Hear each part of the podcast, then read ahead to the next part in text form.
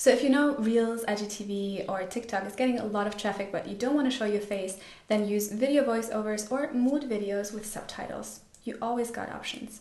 In the beginning, I didn't want to show my face on Instagram and any other social media platform.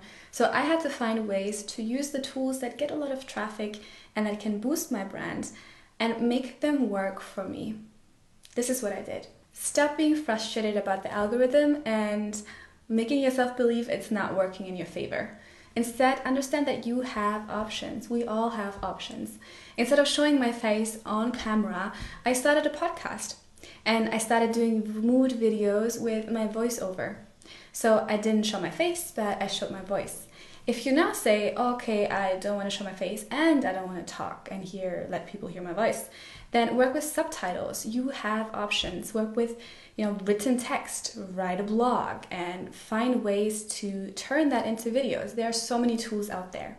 You have options. Find the platform and tool that's getting a lot of traffic right now. So, for example, Reels are getting pushed like crazy.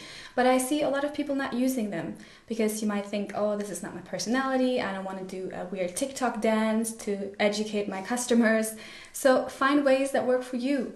Do a video with a voiceover or use video with subtitles. Create mood videos. You have options, you just have to find and combine your personality with the tool that you have. So, what's a tool that you want to use but you haven't started yet? Leave it down below and we'll find a solution together.